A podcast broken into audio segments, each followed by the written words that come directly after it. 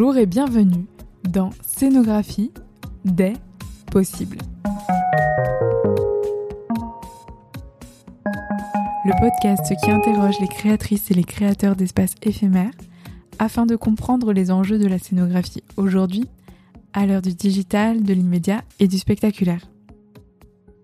Je suis Clémence Chiron et pour ce tout premier épisode, j'ai le plaisir de recevoir la scénographe et régisseuse Charlotte Arnaud. Bah, accueillir, c'est hyper important et, se faire accueillir aussi.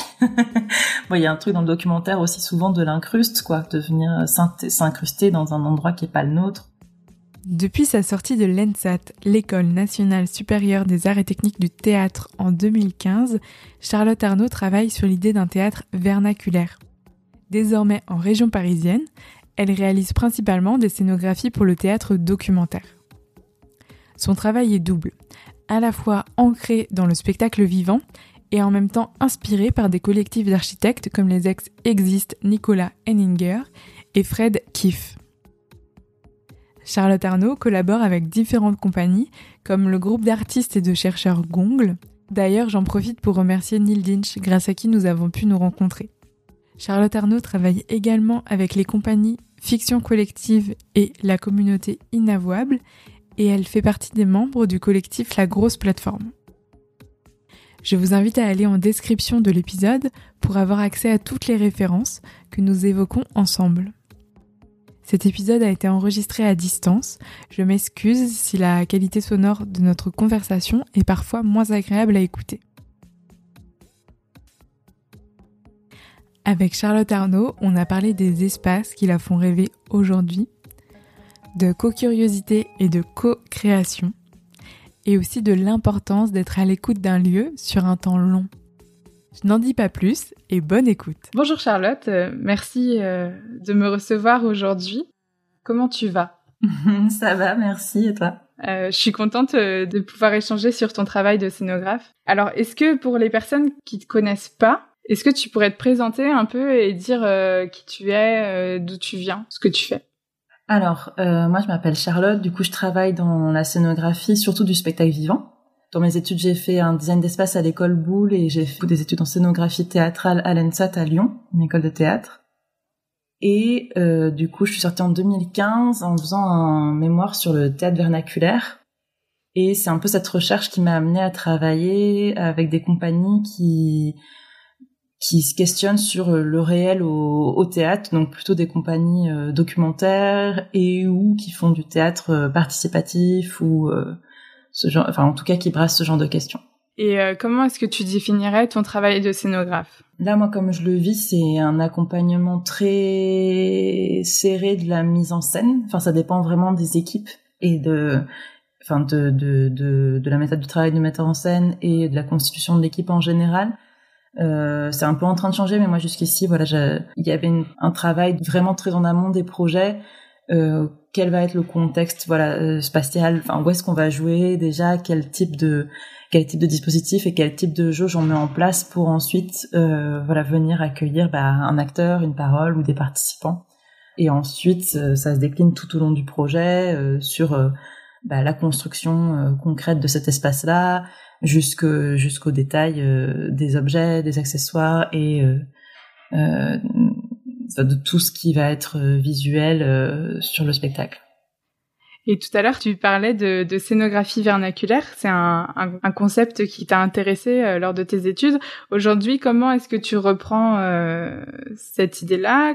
Qu'est-ce que ça veut dire exactement? Alors, c'est ça m'est venu de mes un peu de mes lectures euh, en architecture. Après, je suis, j'ai fait un, j'ai travaillé six mois avec euh, du coup Nicolas Héninger du collectif Existe. Ouais. Et euh, voilà un peu toute la famille de, de jeunes de jeunes architectes qui sont issus un peu de la pensée de, Patrick Bouchin en mmh. architecture, donc de qu'est-ce que c'est que le qu'est-ce que ça voudrait dire aujourd'hui vernaculaire? Parce que ça ça ça a un sens un petit peu galvaudé de euh, pittoresque et euh, mm. touristique ou typique en fait euh, de, certaines régions. Du coup, il y a des archives qui se demandent qu'est-ce que si on reprend un peu son sens originel de des gens qui vont se mettre à construire quelque chose pour eux, euh, avec les moyens qu'ils ont autour d'eux, que ce soit les moyens de, les, matériaux locaux, la main d'œuvre locale, donc leur leur, leur auto-organisation, etc. Et qui vont voilà vraiment construire autour d'eux quelque chose qu'ils qui vont utiliser et qui du coup par l'usage va prendre une forme particulière en opposition euh, très forte à l'architecture d'aujourd'hui où euh, bah, il y a euh, quelqu'un qui, qui, qui donne l'idée du projet, quelqu'un qui le finance, mhm. quelqu'un qui le dessine, d'autres personnes qui le construisent et enfin des usagers, voire il y a encore plein plein plein de de, de strates et, et d'intermédiaires différents mais voilà tout ça est très très séparé et du coup souvent quand on se retrouve à vivre dans un espace c'est surtout pas nous qui l'avons dessiné, surtout mhm. pas nous qui l'avons construit et, mhm. et surtout pas nous en fait qui en sommes quand sommes maître et acteur et du coup cette euh, cette logique là de devenir soi-même euh, constructeur de voilà le collectif existe euh, quand je travaillais avec eux il y avait vachement ce cette question là de mettre un peu une visseuse dans la main de tout le monde que mhm. chacun puisse devenir acteur de, de l'espace dans lequel il vit dans lequel il fait des projets que tout puisse se transformer tout le temps il y a un impact aussi sur sur l'environnement enfin c'est une autre logique d'impact à l'environnement c'est-à-dire tout est démontable tout est modulable on construit ce dont on a besoin il n'y a pas de dalle béton, il n'y a pas de, enfin il y a pas de choses qui, qui s'ancrent vraiment euh, pour toujours dans mhm. un espace. Donc il y a un truc, un rapport à l'environnement aussi qui est, qui est différent de, de l'architecture contemporaine. Et du coup je me suis demandé, quand même moi, euh, travaillant plus dans le spectacle vivant, qu'est-ce que ça pouvait être pour le théâtre? Comment on pouvait mettre en, en parallèle cette question-là, la question du vernaculaire au théâtre, ce serait quoi? Ouais. Ça voudrait dire quoi un spectacle, un théâtre vernaculaire? Et du coup, euh, après, j'ai beaucoup travaillé avec Gon qui, qui, a, qui travaille, enfin, qui, qui, avait une démarche depuis longtemps sur ces questions-là de, on a des outils en fait au théâtre. Pour préciser, euh, qui, est Gongle, c'est une compagnie, euh, enfin, c'est un, un groupe de chercheurs et d'artistes. C'est un groupe d'artistes et de chercheurs, ouais. Voilà, qui est, qui est basé à Montreuil et qui travaille à la fois sur euh, le rapport entre le sport et l'art. C'est Neil Dinch qui est... Qui est la directrice artistique de Gongle et la, la metteuse en scène des projets, euh, directrice de la compagnie. Donc voilà, c'était juste pour euh, resituer euh, qui est Gongle pour euh, celles et ceux qui connaissent pas. Donc tu as, beaucoup travaillé avec eux et qu'est-ce que ça t'a apporté de de travailler de cette manière-là par rapport à ces notions de théâtre vernaculaire? Comment comment ça a cheminé en fait dans ton travail? Eh bien Gong du coup, il y a vraiment euh, Neil réfléchissait beaucoup à, à ces questions-là de comment on se sert des outils du théâtre plus forcément pour faire des spectacles, mais pour euh, interagir euh, les uns avec les autres. Mhm. Euh, et du coup, comment ça peut nous servir à, à mettre en lien et des milieux qui ont rien à voir entre eux. Donc c'est de là qu'est né vachement la, le rapport entre art et sport. Ouais. mais il y a aussi des projets sur la science. Enfin, il y a, y a plein de choses et voilà des milieux qui sont qui sont très différents. Comment et comment le théâtre en fait donne des outils pour pour euh, pour discuter, pour interagir et pour créer des formes, comment se voilà se mettre en scène, se représenter, mhm. écrire, euh, ce tout ça en fait euh, nous on est un peu des experts de ça, mais en fait il y a plein d'autres milieux, je pense aux supporters ou à mhm. ou même aux, chercheurs en sciences, etc. qui qui ont qui ont les mêmes qui ont d'autres outils en fait pour ces pour ces mêmes questions et du coup comment on les on les compare, on les confronte, on les mixe et, euh, et, on arrive du coup à des formes euh, bah, souvent très très très hybrides. Euh, voilà, ça peut aller de la, la micro-édition au collage en espace urbain, en passant par la performance, le, le théâtre, le spectacle, le, le podcast. Mhm. Enfin voilà, ils font plein de choses. Quoi. Et il y a un rapport, ouais, du coup, il y a un rapport aux, aux, aux gens non non professionnels du théâtre. Mhm. que ce soit bah, des participants à des projets, des habitants de quartier, des salariés de de, de n'importe quelle euh, entreprise, euh, des joueurs de, de pétanque, des joueurs de, des supporters de foot, euh, des milieux associatifs divers et variés. Il y a vraiment voilà comment on fait du du théâtre avec eux, non pas en les incluant nous dans une démarche théâtrale classique, mmh. c'est-à-dire nous on a notre processus de création et voilà et on va s'appliquer à intégrer le monde, mais euh, plus voilà dès le départ comment on, on peut penser à quelque chose ensemble qui, qui nous qui nous est utile à tous. Euh, c'est bizarre formulé comme ça, mais et dans le vernaculaire, il y a vraiment cette question-là. Euh, la pousser à l'extrême, ce serait quoi un, théâtre fait euh, localement par des gens qui ont envie d'en faire mhm. euh, pour eux, euh, avec les matériaux qu'ils trouvent là, avec les équipes qu'ils trouvent sur place, et à quoi ça ça leur servirait en fait plus qu'un outil de, de représentation euh, d'un spectacle qui est créé dans n'importe quel CDN et qui va tourner dans n'importe quel CDN ensuite, peu importe mm. le territoire et peu importe peu importe le contexte en fait dans les échanges qu'on avait qu'on avait eu ensemble avant en, en, off, tu parlais de, de co-curiosité aussi et, et c'est peut-être là aussi cette démarche là du vernaculaire de pas apporter le théâtre mm. dans un endroit à des gens, mais au contraire de euh, de, de co-créer avec les, les, gens qui sont sur place. Mm-hmm. C'est comme ça qu'on pourrait le résumer. Ouais, tout à fait. Quel, euh, bah, qu'est-ce que eux ont envie de dire et comment déjà ils sont en train de dire les choses? Enfin, c'est quoi leur moyen de représentation en fait? C'est ça que moi je trouve passionnant. Et en scéno, euh, mm. il y a beaucoup, euh, il y a beaucoup ces questions-là parce que il y a beaucoup d'expressions scénographiques qui existent dans plein de milieux différents. Enfin, le, de, m'a fait découvrir voilà tout le milieu des des supporters qui font des tifos incroyables ou il y a une expression graphique et spatiale de, de fou. Euh, voilà comment ils portent leur message, comment ils créent bah, du spectaculaire, euh, parce que eux ils ont des outils d'organisation pour ça déjà existants, mais c'est valable aussi dans le sport, euh, enfin dans d'autres sports, c'est valable dans la pétanque, c'est valable, enfin même dans les collectifs d'habitants ou même même dans les manifs. Enfin voilà, il y a plein de groupes auto-organisés qui ont déjà des moyens scénographiques d'expression de, mm-hmm. de, de, de messages ou de, ou de points de vue ou, ou même d'autres de, de, voilà de, de construction d'espace pour euh, pour s'organiser pour vivre ensemble. Et du coup nous on, regarde comment ils font on se demande comment nous on fait et on, on essaie de voir ce qu'on peut faire ensemble quoi. Et donc tu disais que tu avais travaillé avec plusieurs euh, compagnies de théâtre documentaire. Mm-hmm. comment tu fais pour euh, passer d'un univers à l'autre? Comment est-ce que les, les différents univers du coup se s'enrichissent? Pour toi, comme quelle est ta manière de travailler avec ces, ces différentes compagnies? Comment je passe d'une chose à l'autre, c'est surtout euh, euh, dans le dialogue avec euh, avec les metteuses et les metteurs en scène, qui sont à chaque fois les porteurs de projets. Ouais. Et surtout là, moi, dans les projets avec lesquels je bosse, c'est non seulement des metteuses en scène, mais aussi des autrices ou des auteurs. Okay. C'est-à-dire que c'est eux qui sont vraiment à l'origine du, du propos du mhm. projet.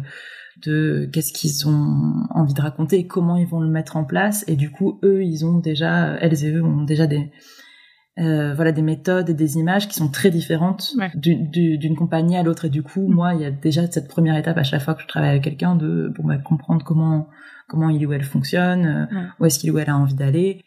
Euh, et du coup, c'est ça qui forcément euh, fait un peu me pousse à, à mm. envisager à chaque fois les choses d'une manière nouvelle en scénographie. C'est-à-dire que le point de départ est jamais le même parce que la personne qui porte le projet est nourrie d'une démarche et d'un parcours artistique à chaque fois euh, très très différent et du coup avec des références différentes et du coup euh, ça c'est assez passionnant aussi de rencontrer quelqu'un, voir d'où il vient, quelles sont les œuvres eux ou les personnes avec qui il a travaillé auparavant, qui ont construit sa manière de voir et le théâtre et la scéno et le et l'écriture et et le propos, enfin qu'est-ce qui qu'est-ce qu'il a besoin de raconter aujourd'hui. Et du coup, c'est ça qui fait qu'à chaque fois, on part d'un point d'un nouveau départ. Mais après, pour moi, c'est aussi très intéressant de voir à quel moment ça se rejoint. Euh, euh, de ah ben tiens là t'arrives à telle question là et il se trouve que cette question là quand je travaillais avec telle autre personne mm. on s'était posé aussi et on l'avait résolu comme ça ou bien ah en fait nous on avait fait ça est-ce avec telle autre compagnie on avait tel outil est-ce que là c'est pas ça qui nous débloquerait ça? Ou finalement aussi d'autres moments à l'inverse où euh, mhm. moi j'ai proposé un outil euh, que j'ai déjà utilisé avec d'autres compagnies et en fait ouais, en me disant ah bah c'est bon on peut faire comme ça et en fait le contexte du, du, du, projet fait que c'est c'est pas applicable de la même manière mhm.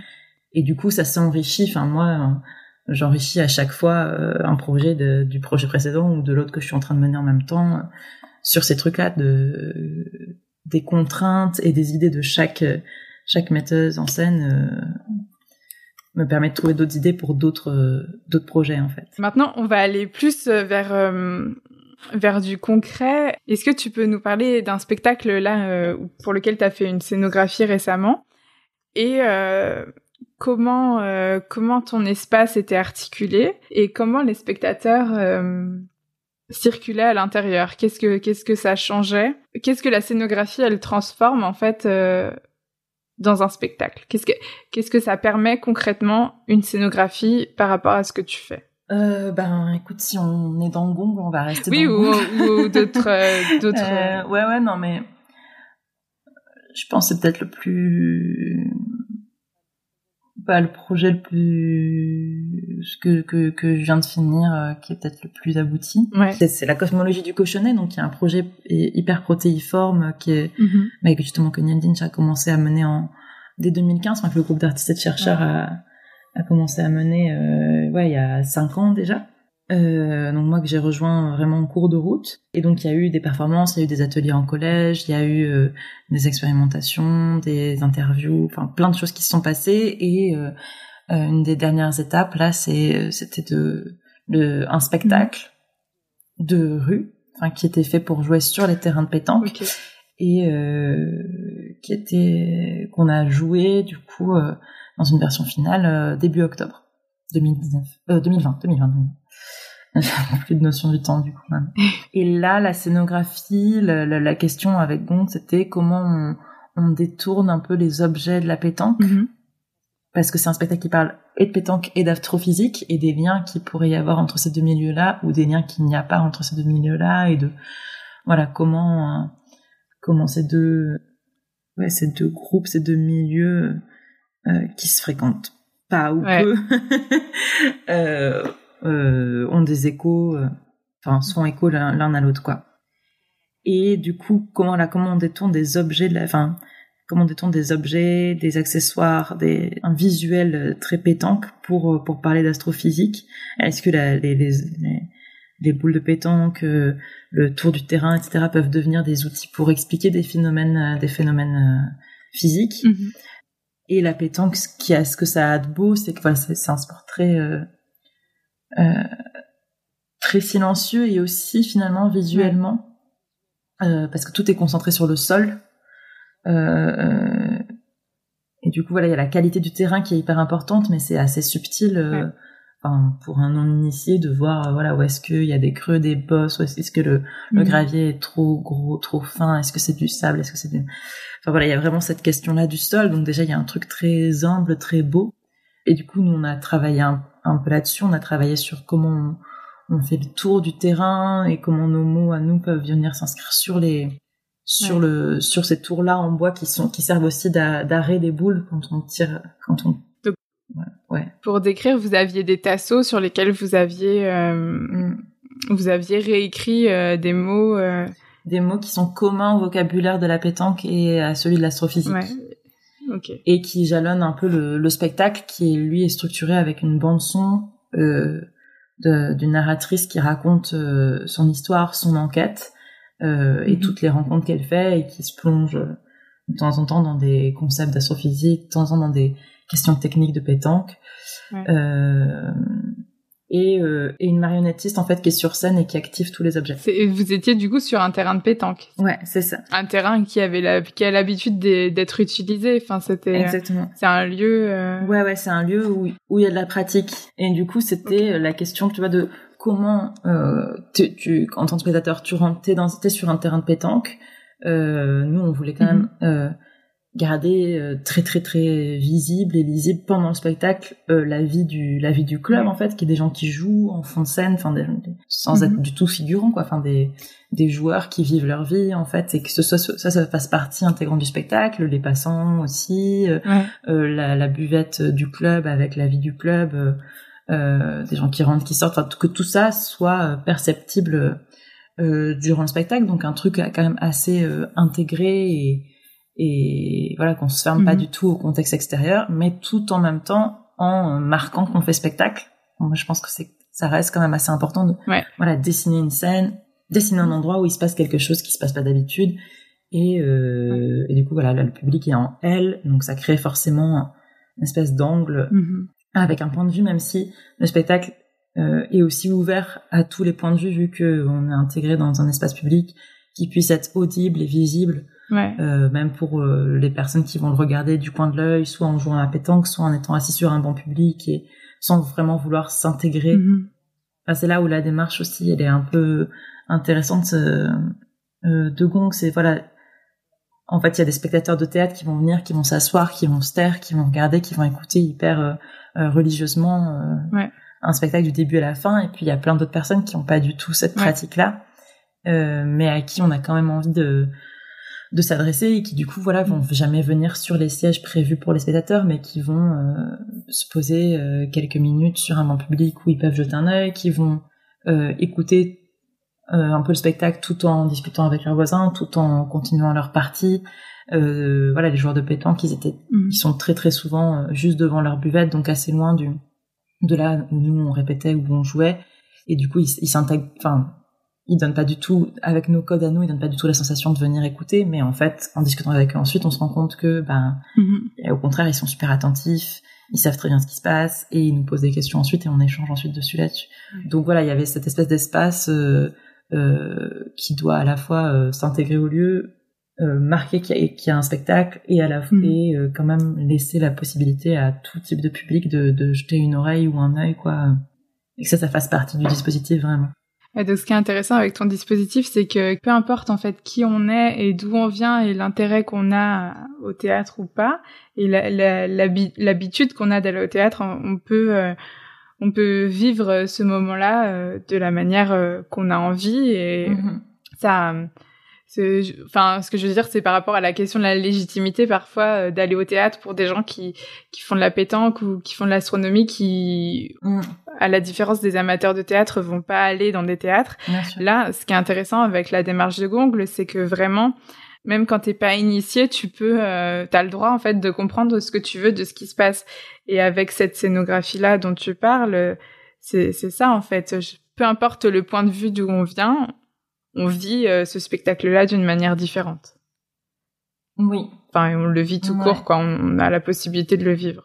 Mm, mm. Après, il y a énormément de compagnies de spectacles de rue qui qui, qui réfléchissent à ces questions-là parce que de, de, base, quand tu joues dans l'espace public, du coup, forcément, tu t'adresses à des gens euh, et tu croises euh, des personnes et des spectateurs potentiels euh, que tu, ne vois jamais dans les théâtres. Donc, c'est pas du tout le même type ni d'adresse ni de bah, ouais, une nid de scénographie, justement. Ouais. C'est pas la même construction d'image, c'est sûr, ouais. Tu parlais les, des retours des, des pétanqueurs après, mhm. après le spectacle. Dans d'autres euh, scénographies que tu as fait, quels ont été les retours euh, des, des spectateurs? Est-ce que tu as eu un petit peu des, des ressentis qui... Ou est-ce que tu as ressenti un peu euh, ce qui se passait Ouais, bien sûr. Alors, je cherche de, de quel exemple parler. Bah, si on reste dans l'espace public avec euh, fiction collective, euh, ouais. on, on a j'avais je les avais accompagnés sur deux spectacles du coup qui racontent l'histoire mhm. de, de à chaque fois d'un quartier de Montreuil et qui euh, prennent place dans ce quartier-là. Enfin, c'est-à-dire le spectacle se joue dans le quartier duquel on est en train de parler et de raconter l'histoire et donc le, c'est une déambulation.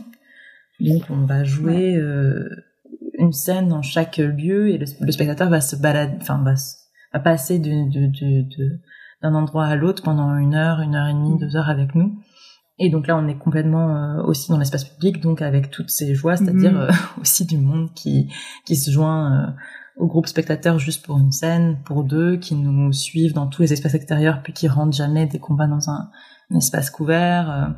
Et là, ce qui est bah, ce qui était assez touchant aussi, c'est euh, les spectateurs du coup improvisés, on va dire ça comme ça, qui sont du coup des habitants du quartier. Or nous, on racontait l'histoire du mhm. quartier, euh, qui viennent du coup entendre parler en fait d'eux et euh, de leurs voisins et de et de l'histoire de, des lieux dans lesquels ils vivent et qui du coup euh, étaient super super émus par ça. Et là, peuvent rajouter aussi des anecdotes en disant bah ouais mais là moi j'ai vécu ça ça ça ça ça mm. c'est vrai qu'à telle époque comme vous avez dit il y avait ça mais enfin voilà rajouter le plus possible d'informations aussi de comment eux ils perçoivent la chose vu que nous on, apporte forcément des vue hyper subjectifs quoi donc là euh, mais il y avait cette, un peu cette même cette même question de on parle on parle de choses euh, très locales et très, enfin, qui concernent directement les gens qui sont à côté de nous en fait.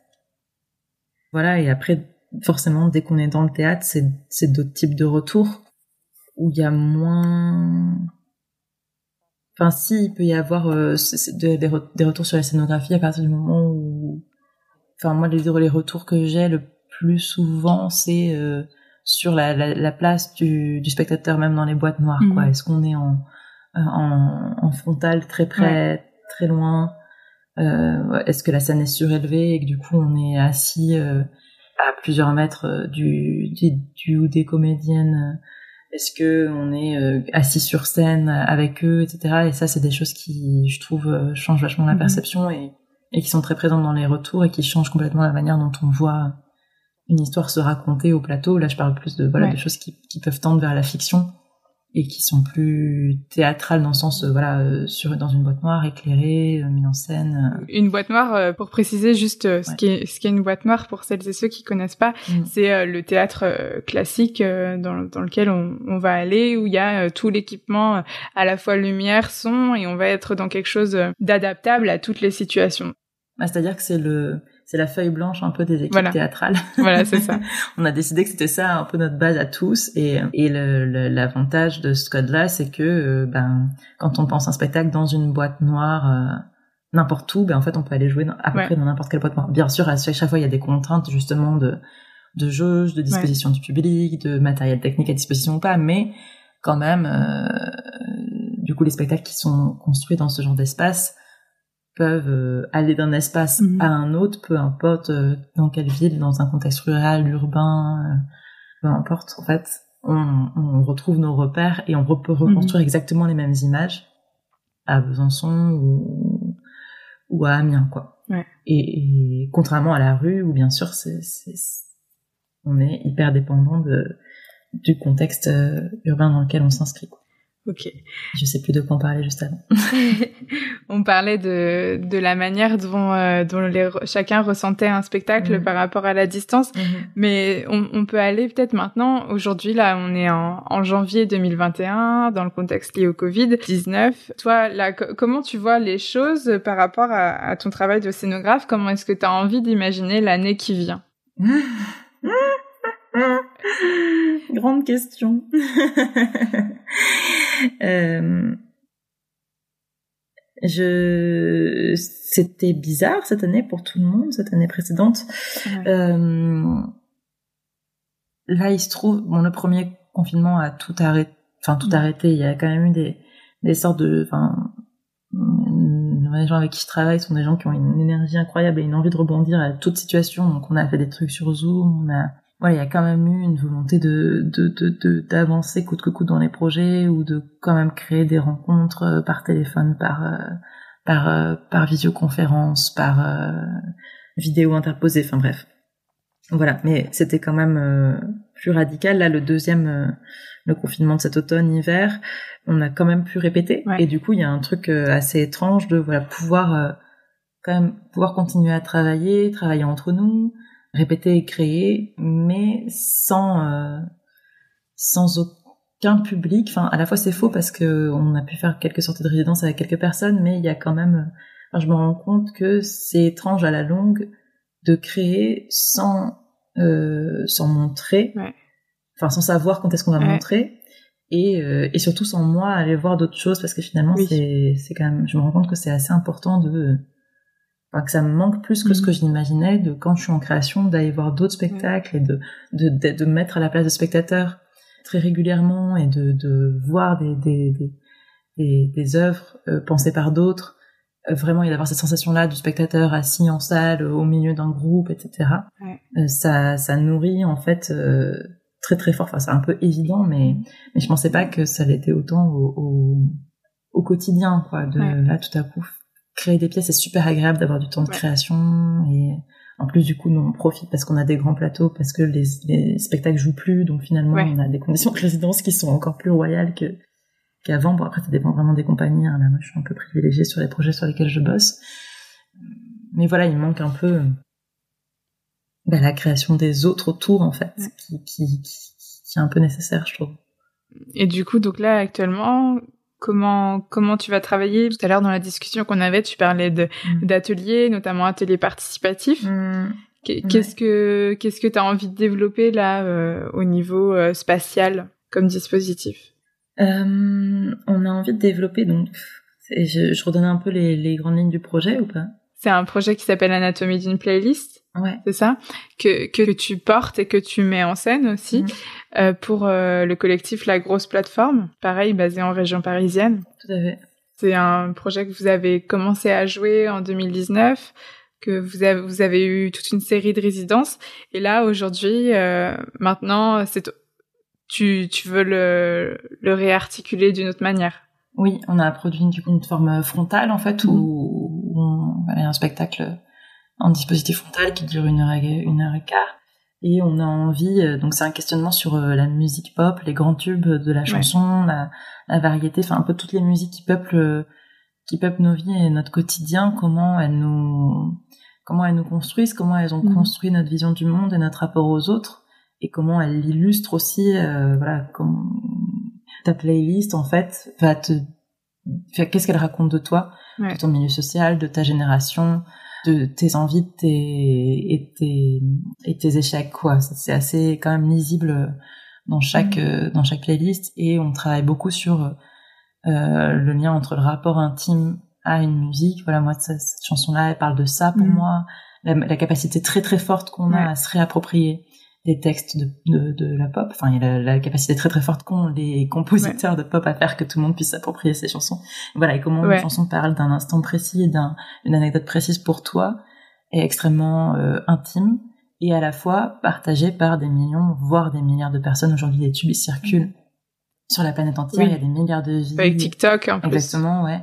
Et, euh, et du coup, voilà, ce, ce pont-là entre intime et universel en passant par euh, les hymnes chantés euh, en soirée ou, ou autre.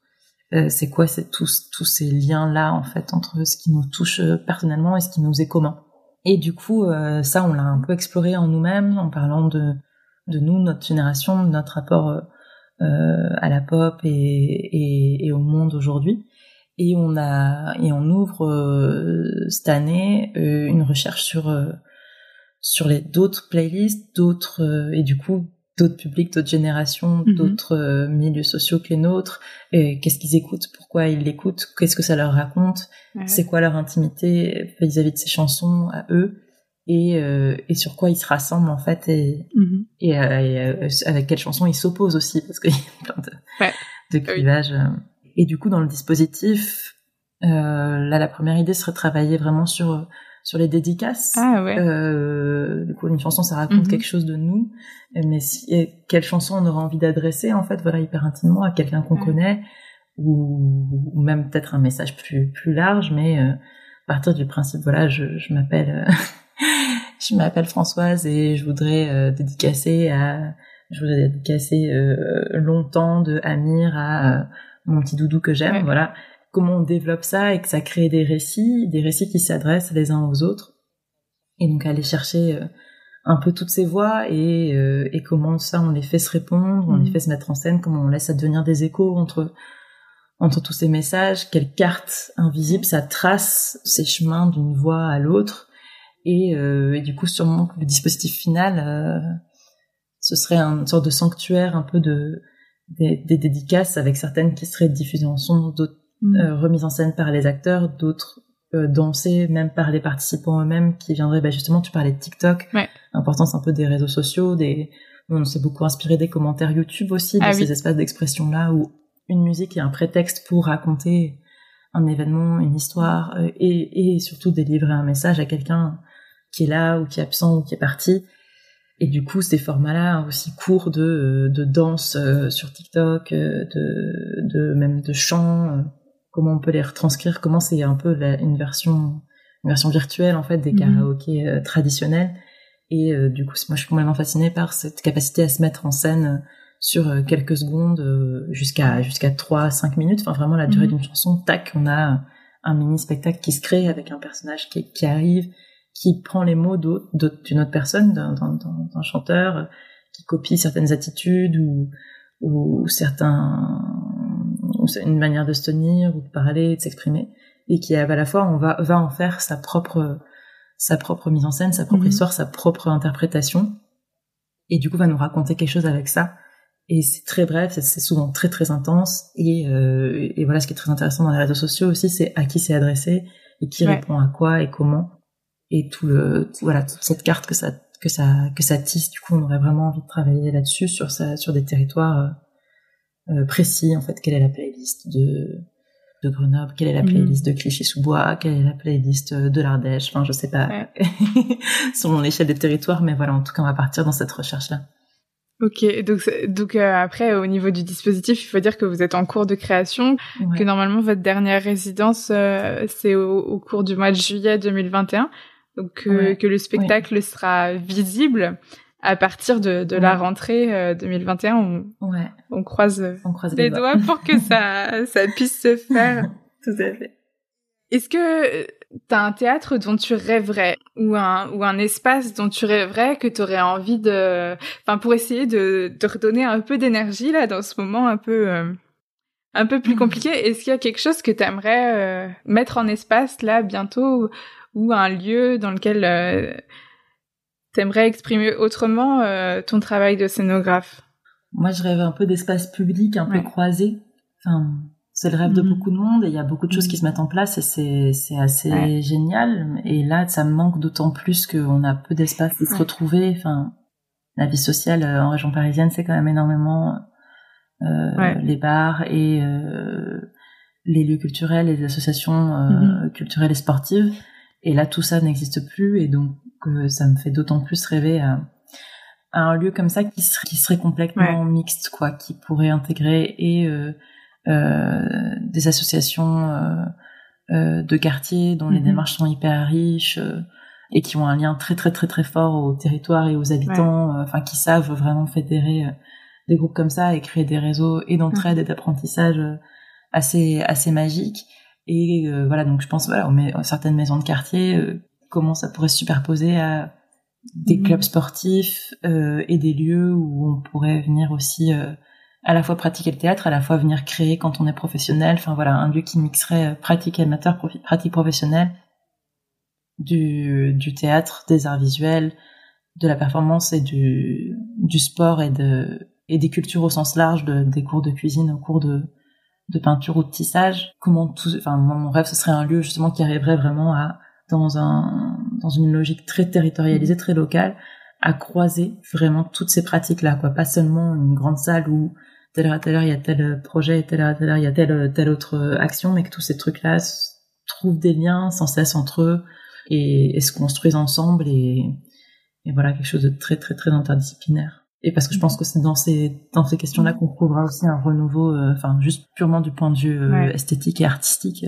C'est en croisant avec d'autres pratiques qu'on trouvera des nouvelles euh, des nouvelles formes et qu'on enrichira vachement nos nos démarches. En fait. Un lieu qui soit euh, qui permette avec le hasard des, des rencontres de, de, de se faire de faire mm. éclore des choses qu'on n'avait pas prévues et qu'on n'avait pas imaginées. Mm. Le hasard des rencontres ou aussi une volonté d'alliance. Euh, mm-hmm. Des alliances qu'on n'est pas encore, euh, enfin qu'aujourd'hui on est souvent peu capable d'imaginer parce qu'on on les soit on les sous-estime, soit on est tellement aussi euh, happé par notre milieu et ses contraintes que qu'on n'imagine pas, voilà, faire un projet avec équipe de je sais pas de de cuisinières amateurs qui, amatrices qui, qui cuisinent pour le quartier ou avec euh, moi je dis des exemples un peu débiles hein, mais euh, voilà ou euh, comment vraiment créer un projet de performance avec mhm. avec enfin exigeant avec des des enfants qui pratiquent j'en sais rien le badminton enfin voilà des choses qui qui à mon avis peuvent se croiser beaucoup plus et s'enrichir vraiment les uns les autres quoi de quels outils on a besoin chez les uns chez les autres pour euh, pour faire alliance en fait. Mhm. Et euh, par rapport à ce mélange de statuts, c'est intéressant aussi parce que donc tu as à la fois le, statut du professionnel qui se mélange avec le statut de l'amateur et euh, et tu peux pas euh, demander non plus euh, les mêmes choses à l'amateur comme au professionnel.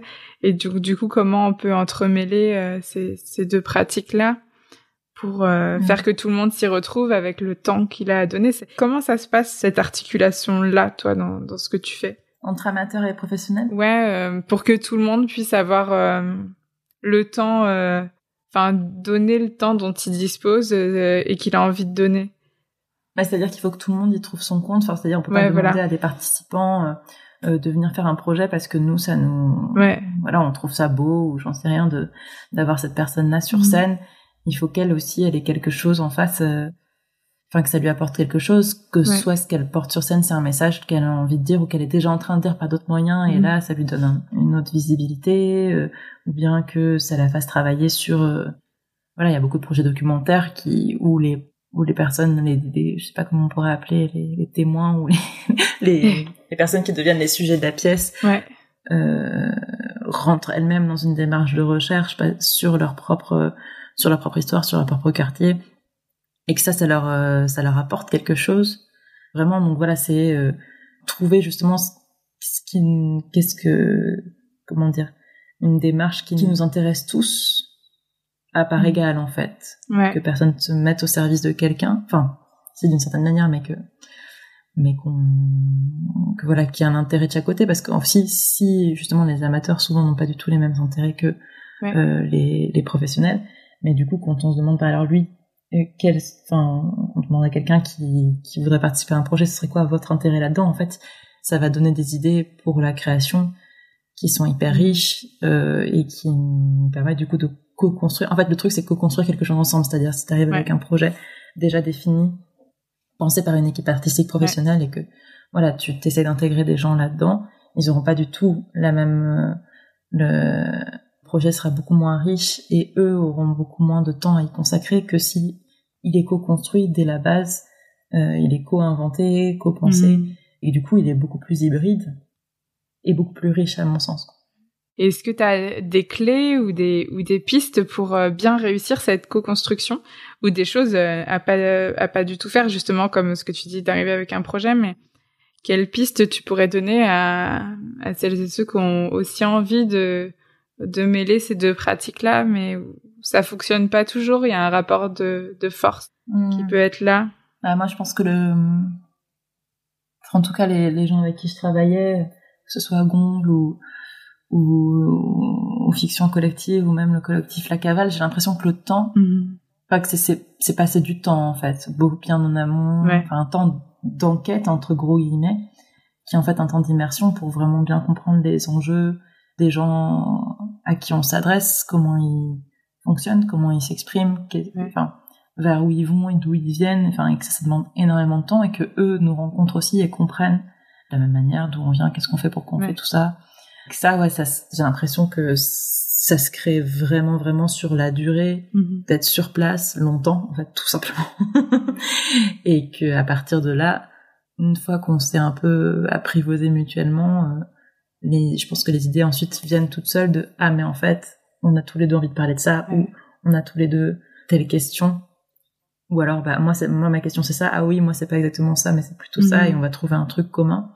Et ouais je pense que vraiment le penser le plus en amont possible en fait euh, enfin que ça devienne vraiment une équipe à part entière. Ouais et ça me fait penser à une anecdote euh, dont, dont, on avait parlé aussi euh, tout à l'heure. Tu parlais de, de Patrick Bouchin. Mm. J'avais entendu que lors de, de Metavilla en, en 2006 à la Biennale d'architecture de Venise, il avait réuni autour de lui euh, un grand nombre de, de collectifs d'architectes et en fait il avait juste passé le balai et les spectateurs pouvaient rentrer et, euh, et lui il passait il, il, passait le balai et donc il discutait avec les gens qui arrivaient et c'était une manière aussi de prendre le contact avec avec euh, les, les visiteurs et de, de les rencontrer et, et ça change un peu de, de statut c'est vrai que quand euh, quand on est là en, en, permanence à accueillir ces personnes-là qui passent, euh, la relation, elle est, elle est complètement différente par rapport à ce que tu dis. Ça a du sens. Mmh, mmh, ce truc de faire équipe avec les gens avec qui on, on travaille. Mmh. Bah, accueillir, c'est hyper important et, et, se faire accueillir aussi. bon, il y a un truc ouais. dans le documentaire aussi souvent de l'incruste, quoi, de venir s'incruster ouais. dans un endroit qui est pas le nôtre. Et ça, en fait, moi, je l'ai, je l'ai quand même beaucoup vécu avec les les joueurs de pétanque en fait où au début moi je me sentais mmh. très peu légitime de m'intégrer dans leur microcosme ouais. qui est pas du tout le qui est pas du tout le mien et en fait à force d'un de, d'incruste en fait t'es, t'es, t'es accueilli vraiment et du coup avec tous les codes de l'accueil et ça c'est et là il y a vraiment une relation qui se tisse aussi d'accepter d'être accueilli euh, ah mais en fait du coup il ils, comment dire, ils m'offrent ça, ils, ils, me mettent ça à disposition, mmh. ils me proposent ça et ça comme comme aide et ça c'est déjà le début du projet en fait. Tu vois, c'est déjà des ressources de qu'est-ce ouais. qu'on va faire ensemble ouais, ensuite. C'est vrai. Euh, voilà. Et après, bien sûr, accueillir aussi bah, ce qu'on dont on parlait. Une fois que nous on a fait le spectacle sur sur le terrain, mmh. comment on les accueille là-dedans, comment. Et effectivement, l'anecdote du ballet, c'est ce truc-là de d'être le moins surplombant possible en fait et d'être le moins dans un apport de savoir ou de ou de vérité. Bon, après c'est un point de vue un peu personnel, mais moi je trouve c'est mm. difficile de faire ça quand on vient du théâtre parce que le théâtre c'est typiquement, classiquement, ce truc-là de euh, mettre en lumière une parole, une voix, oui, avec un gros public en face qui est dans le silence, dans l'écoute, dans la réception totale, quoi. Donc du coup forcément, si ça amène ce truc-là hyper euh, bah, hyper, euh, je sais pas, presque de l'ordre de, la conférence et de la diffusion d'un seul et même, euh, une seule et même voix, peu importe, peu importe ce qui se passe en face, quoi. Mm-hmm. Enfin, après, il y a plein de spectacles qui sont mm-hmm.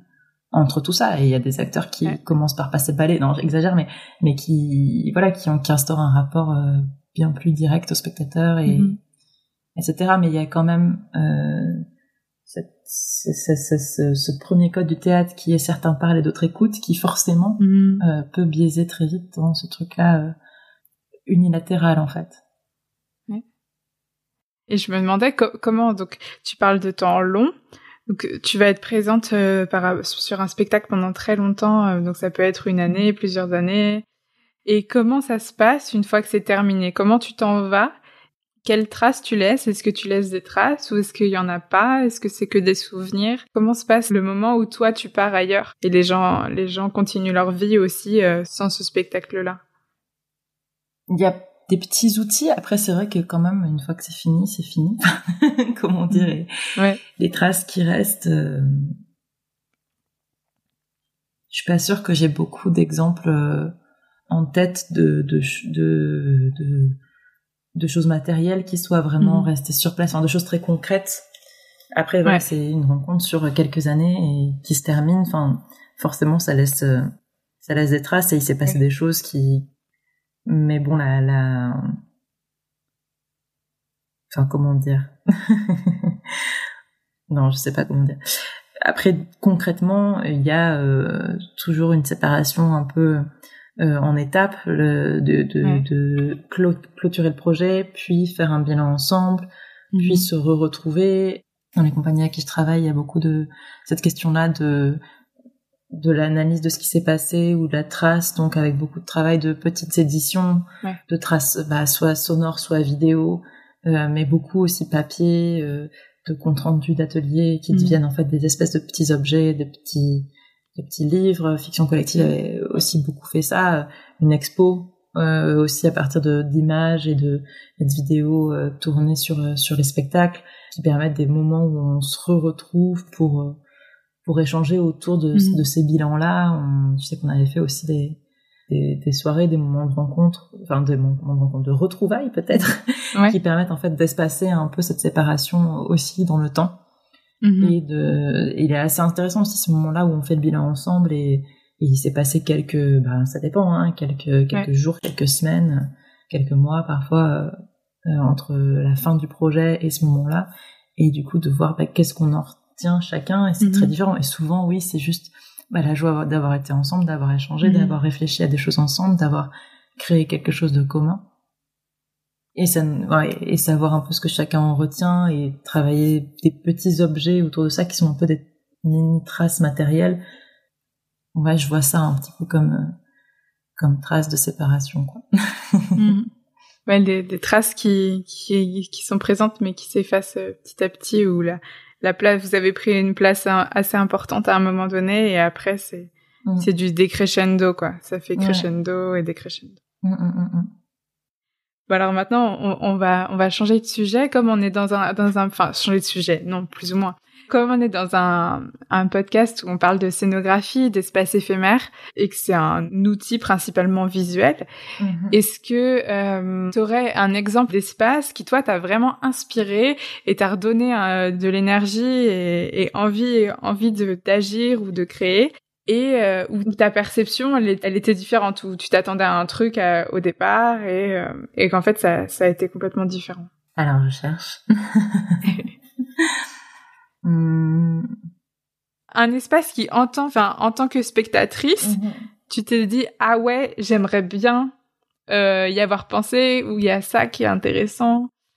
Bah alors peut-être que ce que je peux te raconter, ce à quoi je pense, c'est pendant le premier confinement, en fait, j'ai fui en Ardèche. Et il s'est passé, euh, enfin du coup c'était assez inédit pour moi. Euh, il y avait un long chemin avec un super euh, super point de vue, enfin un peu sur les hauteurs, avec vraiment une point de vue sur la plaine et tout, juste derrière la maison dans laquelle j'étais. Donc quasi tous les jours je faisais la même marche mm-hmm.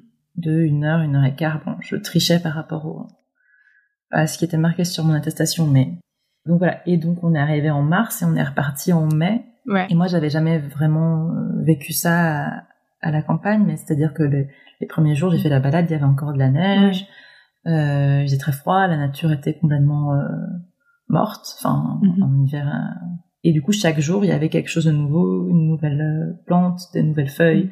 Il y a eu trois jours où il y a eu des papillons ah à fond. Et du coup, je marchais de plus en, de manière de plus en plus automatique sur ce chemin-là, et et j'avais vraiment, euh, du coup, jamais pratiqué ça.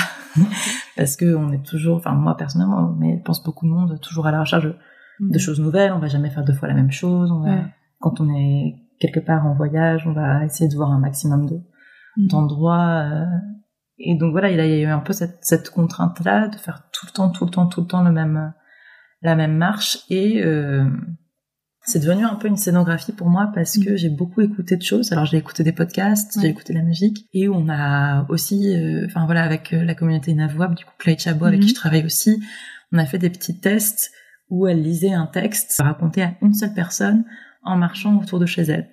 Et du coup on a essayé de le de le tester un peu à distance comme ça. Donc on était deux ou trois au téléphone. Mm-hmm. Moi avec mon casque mm. et euh, et elle nous lisait son texte qui en plus est un euh, euh, d'autofiction pareil mais et où les, les personnages enfin c'est une retrouvaille en fait de deux amis qui se sont pas parlé enfin qui se sont quittés très brutalement à l'adolescence et qui se retrouvent 30 ans plus tard. Et qui se retrouvent en faisant une, une marche également. Mhm.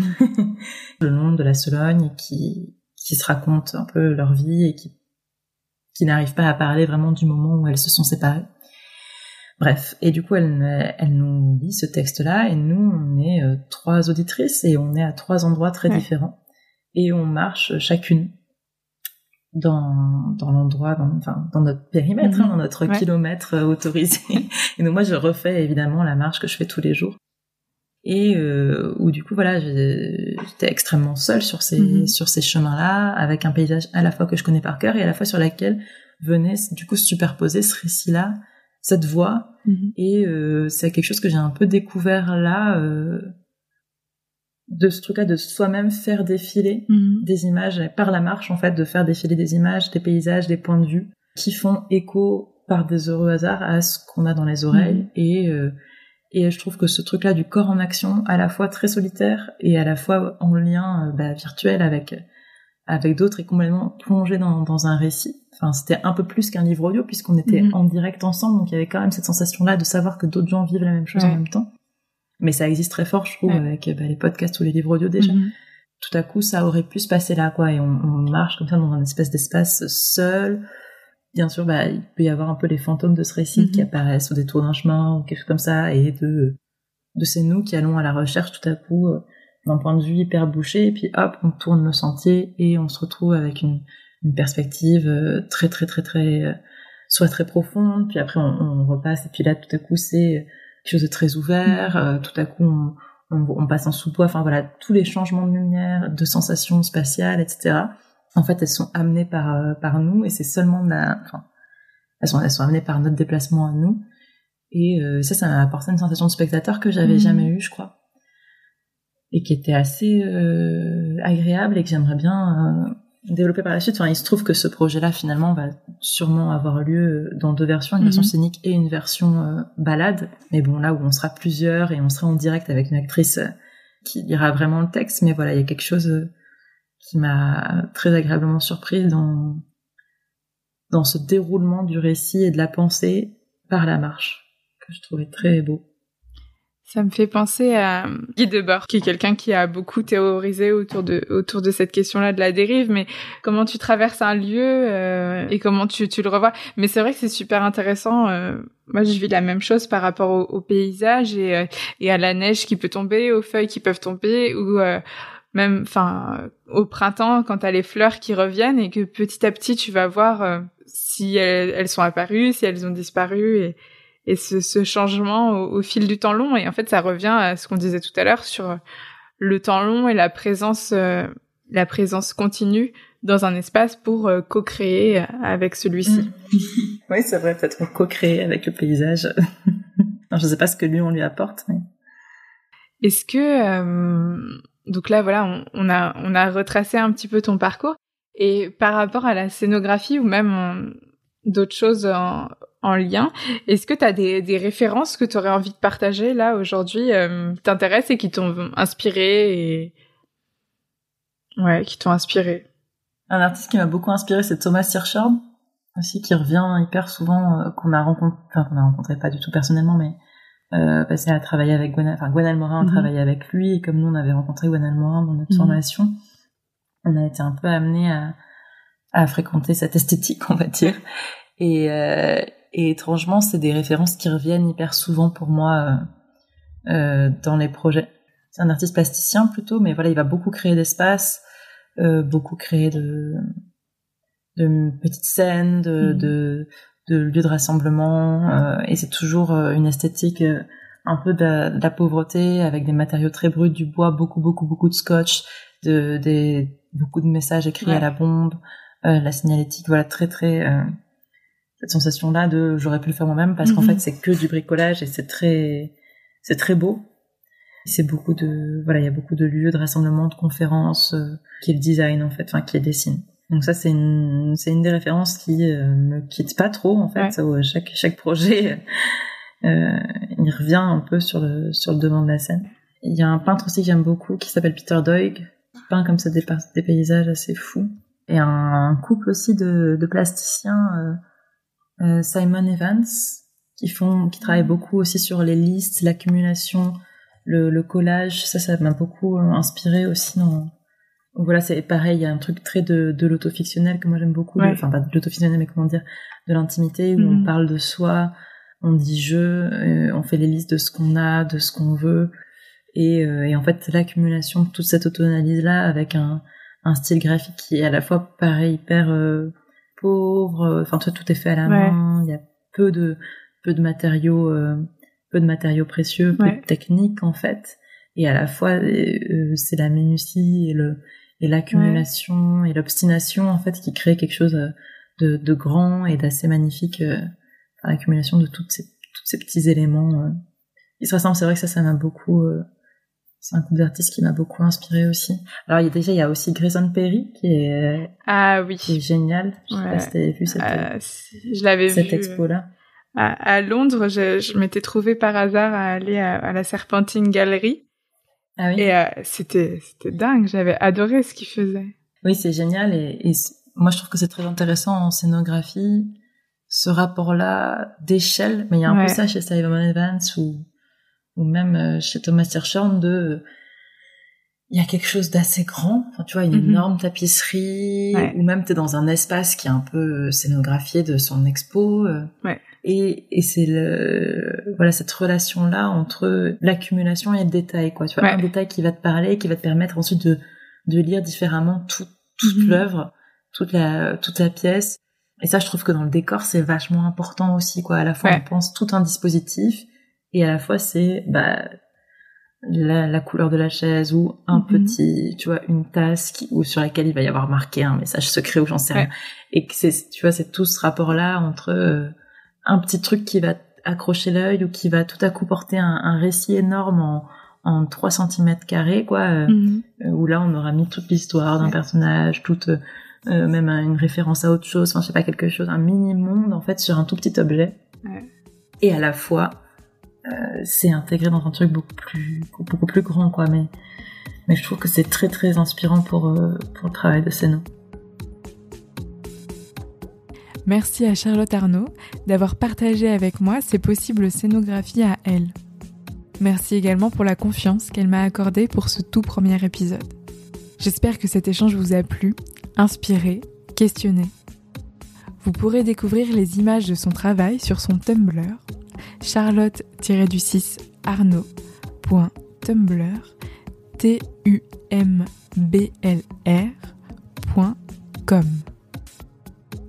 Vous trouverez en détail de l'épisode tous les liens que nous avons évoqués ensemble. Parlez-en autour de vous, abonnez-vous et faites-moi vos retours. Vous pouvez aussi laisser des étoiles sur Apple Podcast, ça aide à être référencé. La musique est de Anna Lampsous. Merci pour votre écoute et à bientôt